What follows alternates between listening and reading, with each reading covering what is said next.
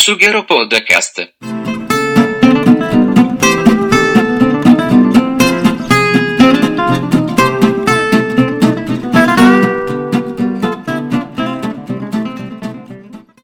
Quinto episodio di The Falcon and Winter Soldier, uh, quinta settimana di analisi post episodio del Sughero Podcast. Ci sono io, Federico, c'è K.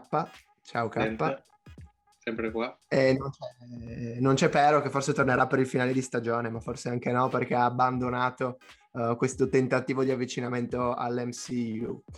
Beh, un quinto episodio che si chiama, si intitola Verità, è un titolo interessante eh, che ho apprezzato perché mi è sempre difficile arrivare sulla pagina del, di Disney Plus, aprire la sezione di The Falcon e Winter Soldier e subito spoilerarmi il titolo dell'episodio anche se non lo voglio vedere.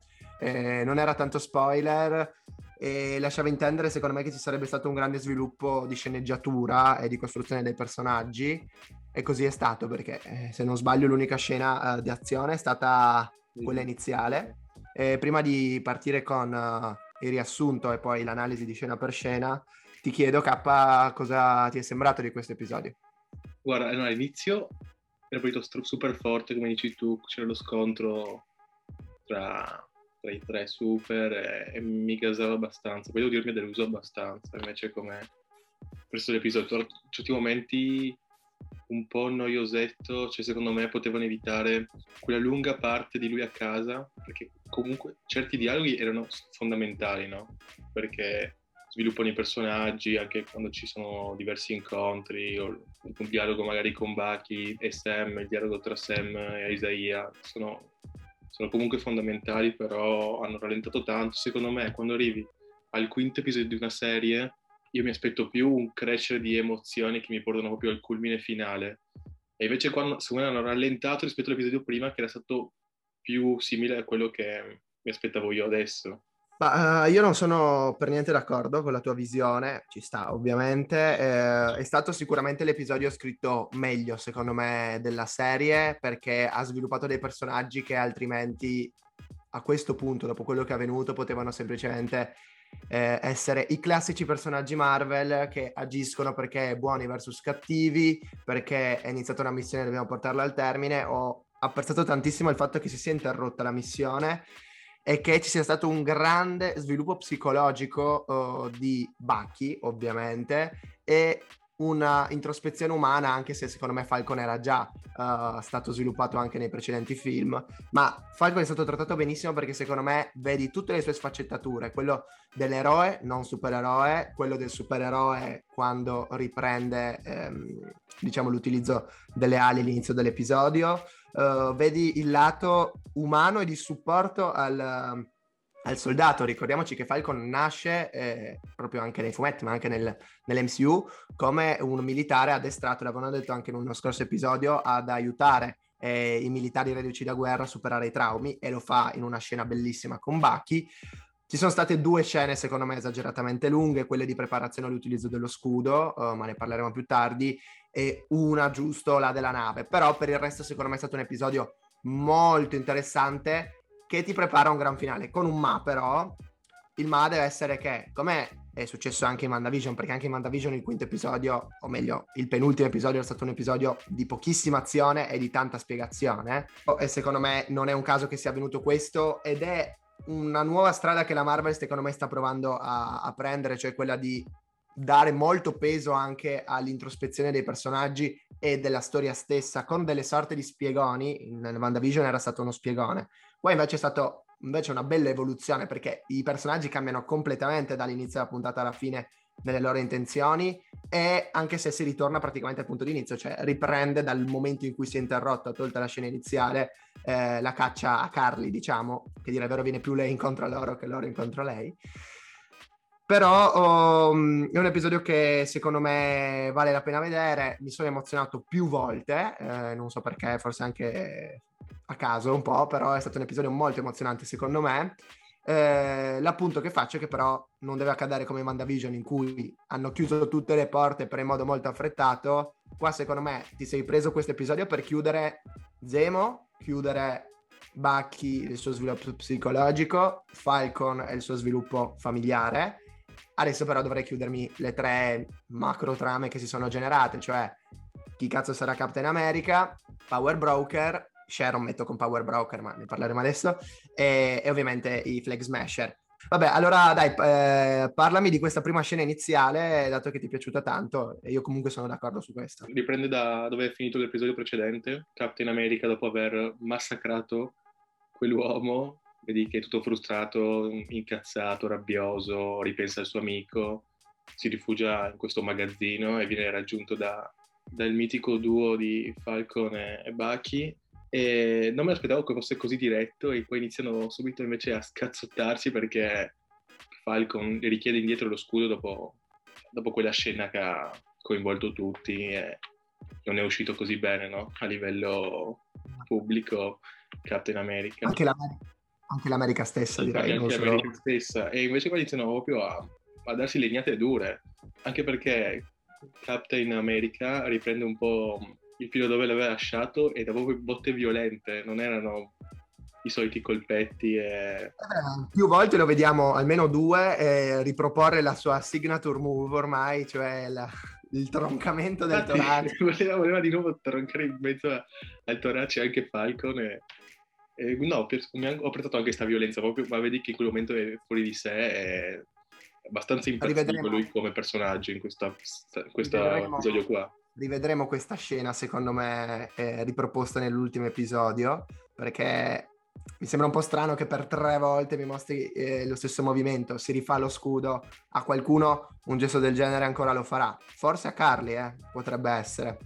Eh, no, scena bellissima, eh, ho apprezzato molto la rottura delle ali da parte di Walker, eh, di Falcon, e mm, mi ha fatto un po' storcere il naso il vedere il braccio di Baki che perde un, un, attimo il contatto, diciamo, in un momento in cui serviva clamorosamente che ci fosse solo Falcon versus um, Walker, dopo ritrova appunto le energie, insomma gli elettrodi tornano a comunicare tra di loro. Uh, bello vedere per la prima volta, perché in quel momento là che vediamo per la prima volta, e lo vedremo poi in seguito più volte nell'episodio, Bucky con lo scudo in mano, prima volta nella storia dell'MCU. Dura un secondo, però sì. fa, fa il suo.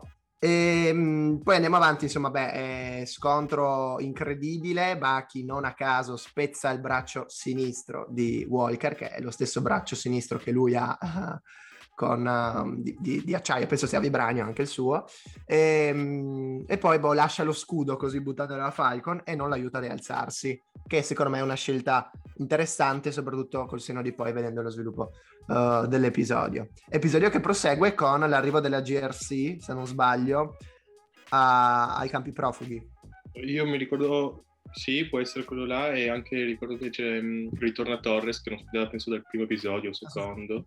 E... e ehm, c'è questa scena di battute in cui, da cui ho capito, Falcon rinuncia alle sue ali, ma non ho capito se in maniera definitiva o è una roba momentanea. No, vabbè, è, è chiaro che il discorso, secondo me in quel caso è un colpo ad effetto per farti intendere che con ogni probabilità quando Falcon diventerà Cap o avrà lo scudo e quindi avrà quel ruolo, Torres diventerà il nuovo Falcon, eh, il nuovo Falcon avrà lui le ali, anche se come vedremo dopo, nella borsa che li porta Bucky a, insomma la borsa, la scatola più che altro, che li porta Bucky a Falcon, dentro ci sono le nuove ali. Eh, penso sia sicuro anche perché presumo che la scena uh, uh, del, iniziale del prossimo episodio sarà Falcon che chiama Bucky di trovarsi a New York e Falcon da casa sua a uh, New York va con le nuove ali per scontrarsi con i Flag Smasher. Torres però è un bel personaggio secondo me perché più volte hai visto um, cercare, di, cercare di farlo entrare nel ruolo dello psicologo un po' di Falcon, di fargli uscire un po' anche la personalità e secondo me, ritornando al discorso che, mh, mm, che, Sam era quel tipo di personaggio, cioè l'aiuto, il supporto uh, e allo stesso tempo anche la spalla, perché Falcon era la spalla di, di Cap quando Bucky era Winter Soldier. Insomma, le analogie ci sono. Um, ci sono uh, anche, devo dire, delle ottime interpretazioni attoriali prima di andare un po' avanti nella trama. Un applausone a, a, a Russell, cioè a John Walker, perché cazzo a livello attoriale la prima scena è impressionante anche eh, gli occhi che ripropone durante il processo, no? lo, lo, dove viene condannato insomma, a perdere la carica di Captain America.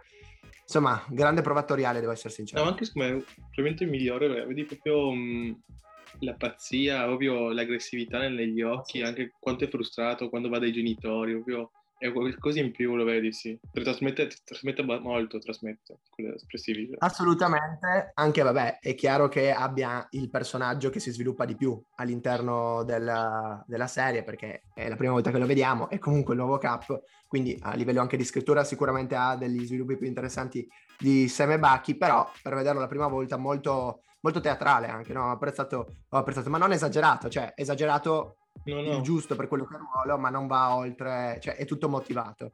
Nella scena del processo vediamo il famoso cameo, perché si era vociferato tanto di questo cameo di un attore, invece è un'attrice che aveva vinto tanti tanti premi. E non so se avevi seguito qualche speculazione, si parlava eh, di Matt Murdock, quindi di Daredevil, perché si immaginava che spuntasse al processo questo cameo, quindi un avvocato, la stessa She-Hulk uh, ipotizzavano in molti, arriva una She ma non è Hulk e arriva questa, leggo perché ti ricordi il nome tu? No, mi pare solo sia una contessa. Contessa Valentina Allegra della Fontaine. Prima di entrare qua in, in trasmissione ho dato una, un'occhiata su internet. Innanzitutto è romana, è italiana, quindi un po' d'Italia in questo MCU, non l'attrice, dico, il personaggio. Da quello che ho capito, nei fumetti eh, è la storica compagna di Nick Fury, ed è praticamente l'agente Shield più cazzuto che ci sia, più di Fury nel corpo a corpo, tanto che quando è in, ca- in caserma d'addestramento eh, lo butta a lo butta a terra con un solo colpo, quando lui è già chi è, cioè è già Nick Fury, lui va a fare visite in questo campo d'addestramento e c'è questo dialogo in cui lei dimostra di uh, sapere tutto. Io ti chiedo, è lei Power Broker? Sul momento ci ho pensato, perché insomma si capisce che lei lo vuole portare dalla sua parte, è interessata alle sue potenzialità e, e come abbiamo detto prima, Power, l'altra volta Power Broker, come dicevi tu, è una specie di non azienda, ma un... Sì, diciamo, nei fumetti è proprio un soggetto che però dà il nome anche all'azienda stessa, quindi è un insieme di cose. Lei è una contessa, quindi disponibilità economiche ce le avrà sicuramente. Eh, e cosa, e cosa scusa, come ricordo bene cosa faceva? Un po' alla, alla 7 dei The Boys, no? Cioè assegnava un po' i poteri tu potevi contrattare con loro, avere poteri, ma diventavi un loro servitore, diciamo. E US Agent, cioè John Walker nei fumetti, è il Captain America della Power Broker. Eh, e proprio Quindi, per questo, a questo punto direi di sì. Interessante, e anche perché a questo punto faccio un piccolo salto in avanti. Secondo me lei lavora insieme a, Sha- a Sharon. Sharon per me non è Power Broker, detto che questa è una teoria nostra, cioè non sono sicuro di questo, uh, secondo me sta la, mm, come si chiama, questa Allegra della Fontaine e Power Broker. Sharon potrebbe aver lavorato per lei, magari non in continuazione, però uh, dato che sono entrambe agenti dello Shield nei fumetti, un collegamento tra loro ci sarà, magari anche uno scontro. Uh, ti chiedo subito di Sharon, cioè il punto è questo, abbiamo parlato prima di entrare in onda di cosa volesse. Lei, secondo me, eh, chiede a, uh, adesso non mi ricordo il nome, lo scagnozzo che avevamo già visto in film precedenti, Winter Soldier, che vediamo nella prima puntata, di uh, accettare un nuovo incarico, praticamente fornendo il materiale ai Plague Smasher per la battaglia finale, diciamo, di New York. Sempre a New York c'è la battaglia finale. La mia domanda è, cioè, lei per me Power Broker non può essere. Vuole che Falcon muoia. Addirittura dici? E il discorso è che innanzitutto fa il doppio gioco, questo è poco ma sicuro. Ma sicuro qualcosa di losco c'è e deve esserci anche quel collegamento con uh, Power Broker, secondo me. Il tipo di chiamate eh che comunque che abbiamo fatto intendere già nell'episodio due episodi fa, mi pare, quello che sì. fa oggi, e il fatto che fosse anche là in quel momento a Madripur. non so se l'esecutore vuole ucciderlo, cioè quel, perché quel sarebbe il fine di... Vabbè, eh, il, il, il, dialogo che c'è inizialmente tra di loro uh, è nella puntata 3, era? Sì, nella puntata 3 mi pare, a Madripur. Insomma, lei è molto incazzata per il fatto che nessuno è venuto a cercarla, che eh, lei è dovuta scomparire completamente dalla faccia della terra dopo Civil War che comunque Falcon è stato riabilitato uh, con Endgame, ovviamente su quel suolo, sul suolo americano, anche come supereroe e come persona, mentre lei no. Neanche io penso che voglia ucciderlo, anche perché non avrebbe avuto a quel punto senso uh, utilizzare l'oro uh, come pedine, o meglio, o riutilizzate l'oro come pedine per arrivare a questo scontro, oppure eh, potevo ucciderli banalmente a Madripur invece di salvarli. È chiaro che però è un personaggio sviluppato molto bene e io sinceramente non ho una risposta da darmi. Eh, spero che non sia Power Broker o che non voglio uccidere Falcon perché sarebbe una costruzione del personaggio, anzi una decostruzione, una ricostruzione troppo accelerata e secondo me immotivata. O magari fai Passiamo alla... Ma no, ecco, può, può anche essere, eh. può essere assolutamente. Lo capiremo in questa puntata, in questa sesta puntata che verrà settimana prossima. Io spero che be- spieghino bene questo, perché per il resto c'è... è abbastanza prevedibile quello che accadrà. Scontro Bucky, Falcon, uh, Walker in mezzo. Walker probabilmente alla fine finirà a Costa, Costa della Fontaine. E Bucky e Sam diventeranno nuovo Cap e White Wolf. Resta il dubbio su come finirà con i Flag Smasher e come finirà uh, con, um, con, Sharon Carter. Spero che chiudano bene eh, questa, questa microtrama, che neanche tanto micro è. Il, uh, il, bello di questo episodio, secondo me, è che si conclude la trama uh, forse più interessante per i fan dell'MCU, cioè quella di Zemo. Sì, mi aspettavo in realtà un poco più articolata. Cioè, mm, comunque Zemo era un bel personaggio, secondo me, in questa, in questa serie qua. Mi aspettavo un qualcosa di più, perché l'avevamo lasciato l'altra volta che scappa e alla fine ha c'è uno scambio proprio di due o tre battute tra Bacchi e, e lui al, al memoriale di Socopia e veramente va via subito così. Io mi aspettavo che lo tenessero fino all'ultimo episodio, però posso capire che hai tante cose da chiudere e prima o poi... Poi chissà. No, infatti, chissà. Eh, lo mandano al Raft, se non sbaglio. Lo Raft dovrebbe essere una prigione che si trova al di fuori eh, della baia di New York, quindi dico solo questo. Eh. Però mi sembra, eh, nel, nel, nel, videogioco di Spider-Man mi pare fosse, fosse là. Ehm, io invece penso che sì, eh, possa mm, trattarsi di un finale forse uh, meno scontato di quello che pensavamo, ma anche meno uh, da fuochi d'artificio uh, per lui, però è estremamente simbolico, cioè la scena in cui Bucky con la pistola in mano uh, è là là per sparare l'uomo che praticamente ha rigenerato il suo Winter Soldier interiore, perché ricordiamoci che, cazzo, cioè, eh, Bucky il casino di Civil War lo causa perché lui lo riattiva, eh. Cioè, non, non dimentichiamocelo. Uh, poi, vabbè, è ovvio che lo scontro tra Cap e, e, Iron Man ci sarebbe stato a prescindere perché aveva già agito da Winter Soldier in precedenza. Quello che penso è che però uh, la scena appunto in cui lui ha la pistola in mano non gli spara. Zemo sia pronto ad accettare la morte. Questo mi ha colpito perché lui sa di essere fregato ormai e Zemo non è mai fregato. E Baki che nella mano del, sporca di sangue fa cadere le, le pallottole è una scena che ti fa capire che Winter Soldier non esiste più, anche se lui lo dice dopo, c'è la scena bella con Falcon in cui dice ok devi fare ammenda però, non devi fare eh, vendetta. E da là secondo me già inizia il, il momento di ammenda, non, non, si vendica di Zemo, con lui fa ammenda lo lascia in vita e lo, e lo dà alle wakandiane Ma io avevo, in cambio... sinceramente non avevo dubbi che lo, lo ammazzasse, cioè, insomma che lo ammazzasse. No, no, nemmeno io, però sai, non mi, non mi, aspettavo che arrivasse là con la pistola. Comunque una buona chiusura, secondo me, lo rivedremo, lo rivedremo anche e soprattutto se faranno una stagione 2 di, sto, di questa serie.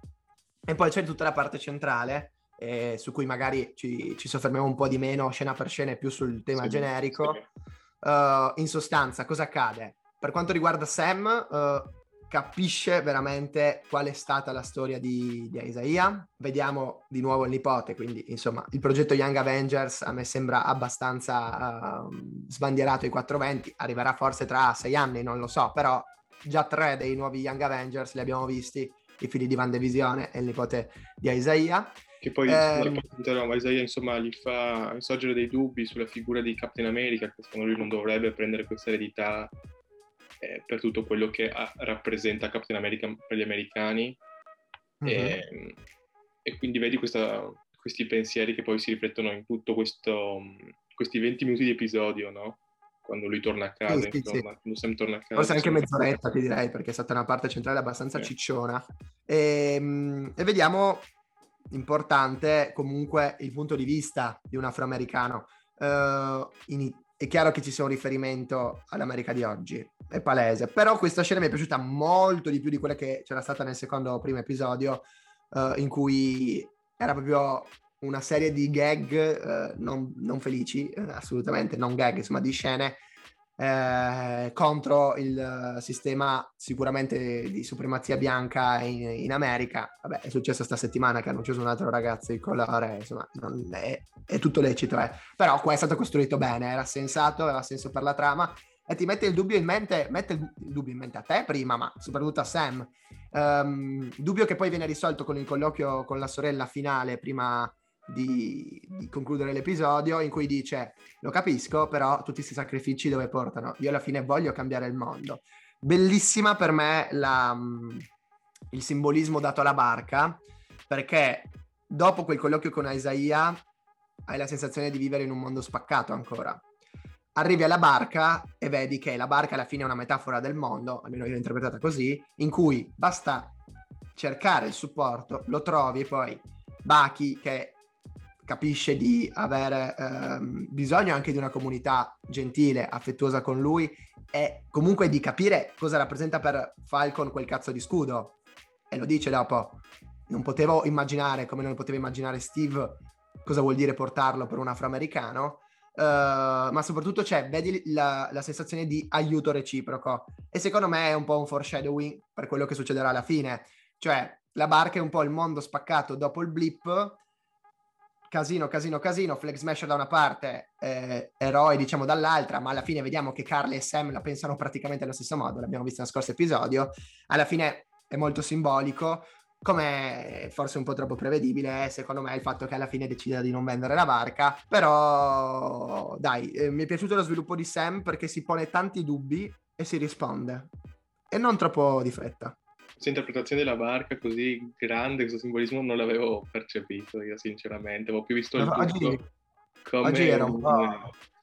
Mi emozionavo, immaginavo, sì. però no, secondo me è, voluto almeno in parte, è chiaro che poi sia anche una cosa per mandare avanti la trama. Eh. La vedo più come un, un, rifugio per lui, una ricerca magari di se stesso, stare con, ah, no. con la propria famiglia e capire quali erano le sue convinzioni. E lo è, lo è, ma parlo proprio di preciso nelle scene, quelle tre scene in cui prima sono soli, vedi proprio eh, Sam con i nipoti e poi sono in 50 semplicemente con un'alzata di, telefono. E prima di tutto è quello che hai detto tu comunque, no? Però in questa scena ha avuto secondo me un significato importante dopo il colloquio con Isaia.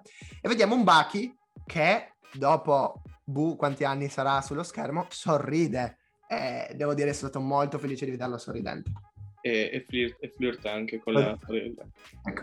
So già dove volevi arrivare. Beh, è una cosa che mi piace, devo essere sincero, perché si sente subito ben accettato da lei. È chiaro che è quella cosa per farti un po' sorridere, sì, no. inutile negarlo, e, e, per aggiungere quella cosa tra Bucky e Sam. Avevo paura tanto, tanta paura, che il rapporto tra Sam e Bucky si uh, risolvesse in modo veloce o non si risolvesse. Ed è questo per me il miglior pregio, il più grande pregio di questo episodio il loro rapporto cambia completamente e lo fa con delle motivazioni valide. Sam capisce che non deve fare vendetta, ma deve fare ammenda e lo capisce anche grazie a Sam. Scusatemi, eh, um, Bucky lo capisce.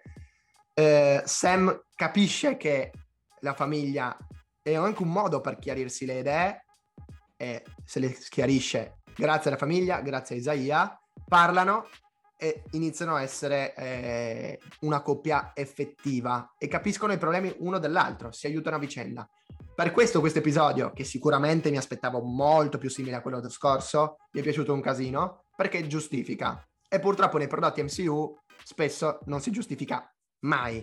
Capisco benissimo il tuo punto di vista comunque perché ci aspettavamo una cosa più alla Falcon e Winter, alla, no. scusatemi.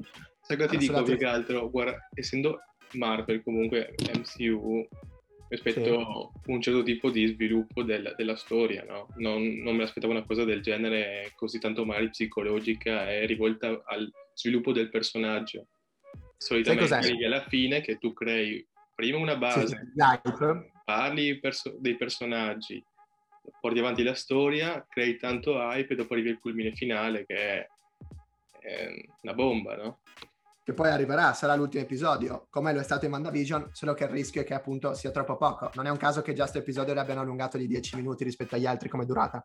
Um, sono d'accordo, il problema poi si pone nel fatto che alla fine in queste serie non è che puoi andare troppo avanti con la trama, non puoi completamente sconvolgere uh, lo scenario generale, perché deve, aver, deve, essere comunque un prodotto, quello che uscirà al cinema, cioè quello uh, dedicato alla grande massa, comprensibile indipendentemente da quello che accade nell'MCU, eh, nel mondo delle serie TV dell'MCU qua devi sviluppare i personaggi. E devo dirti la verità, che forse anche più di Wanda e Visione, qua sono stati sviluppati molto molto bene ed erano due... Cioè io adesso sono affezionato a loro e ne parlavamo forse proprio il giorno del primo episodio, diciamo, chi cazzo ci farà apprezzare eh, Sam e Bucky? E invece e invece è così. Vabbè, eh, acceleriamo un secondo per uh, il finale, si conclude quindi con l'allenamento e qua secondo me eh, c'è una delle due scene che avrei tagliato perché l'allenamento ci sta, ti fa capire benissimo che Sam si allena con lo scudo, ergo farà delle cose assurde nel prossimo episodio. Sì, ma boh, innanzitutto era un po' un allenamento alla Rocky, mi pareva. Ma non ho capito, sì, lui, lui non, non, ha superpoteri, no? O c'ha qualcosa? No, lui non ha superpoteri. Però eh... a tirare quello scudo e prenderlo in quella maniera con due mani, non so se ne vuoi fare uno. Eh, boh, però lo, vedeva, lo, vedevamo fare anche da Walker nelle, nelle, nell'addestramento precedente. Il dubbio è come cazzo faccia sto scudo a diventare un boomerang eh, e tornare sempre esattamente dove loro desiderano. Però vabbè, è chiaro che sono compromessi che devi accettare. Eh, è chiaro che il personaggio di Sam, proprio per quello che hai detto tu, è molto interessante perché non è un supereroe, cioè, o meglio, è un supereroe ma non ha i superpoteri. E, no, e quindi... Ti chiedo, ma quando lui, forse è una cazzata la, quella che ti dico, ma quando fa la scena che, che corre negli allenamenti, dice il giorno libero, era una mm. citazione al film The Winter, The Winter Soldier? Penso di sì, anche con l'ipote che, inse- l'ipote che lo insegue, insomma, è un po'... ho pensato, oh, occhio a sinistra. Eh sì. Pensato, non l'hanno detto, giustamente. Quel meme. Ah, poi scusami, no, per chiudere. Cioè, Cap è morto. Perché più volte dicono, Cap, cioè per la prima volta dicono, Cap non c'è più, se n'è andato. Non so se è morto. Ricordiamoci che c'è una scena di un funerale ancora da vedere, eh? Perché nel trailer c'era e non l'hanno ancora mostrata. O comunque, forse non la mostreranno, è già successo che ci siano state scene nei trailer non mostrate, però ci sarà qualcosa e Cap sembra veramente morto, anche se io dubito che mh, mm, sia realmente morto. Sì, però vedi, non dicono mai. Cioè, sì, morto, sì, sì, però prima volta che proprio si dice, anche nel primo episodio, se ne parlava, però c'era stata la domanda di Torres e Falco non aveva risposto. Qua proprio tra due che sanno qual è la realtà, perché sia Bucky che, fa, che Sam sanno che fine ha fatto Steve Rogers, uh, insomma, secondo me non è morto, però è, è finita, insomma, cioè diciamo c'erano voci di ritorno. Oh, giusto o così, è un vecchio decrepito o, o, è finito. Vabbè, dai, direi che per questo episodio è tutto. È stato, secondo me, un bellissimo episodio. Dico sempre che quello che vedo è il migliore della serie. Il quarto per me resta a livello no, proprio anche di, quarto, eh. di, imprinting, non imprinting, di, di stampo nella mente. L'episodio che ci ricorderemo per sempre, credo, di questa serie, eh, forse anche più del sesto, spero di no, ovviamente. Eh, però questo a livello di scrittura rappresenta un po' quel salto in avanti che secondo me l'MCU ha fatto eh, e Perro sarebbe fiero di questo episodio, secondo me. E, e niente, direi ci sentiamo settimana prossima. più botte e sangue noi. Beh, ma adesso mi sa che vedremo, ne vedremo delle belle. Ciao a tutti. Bella.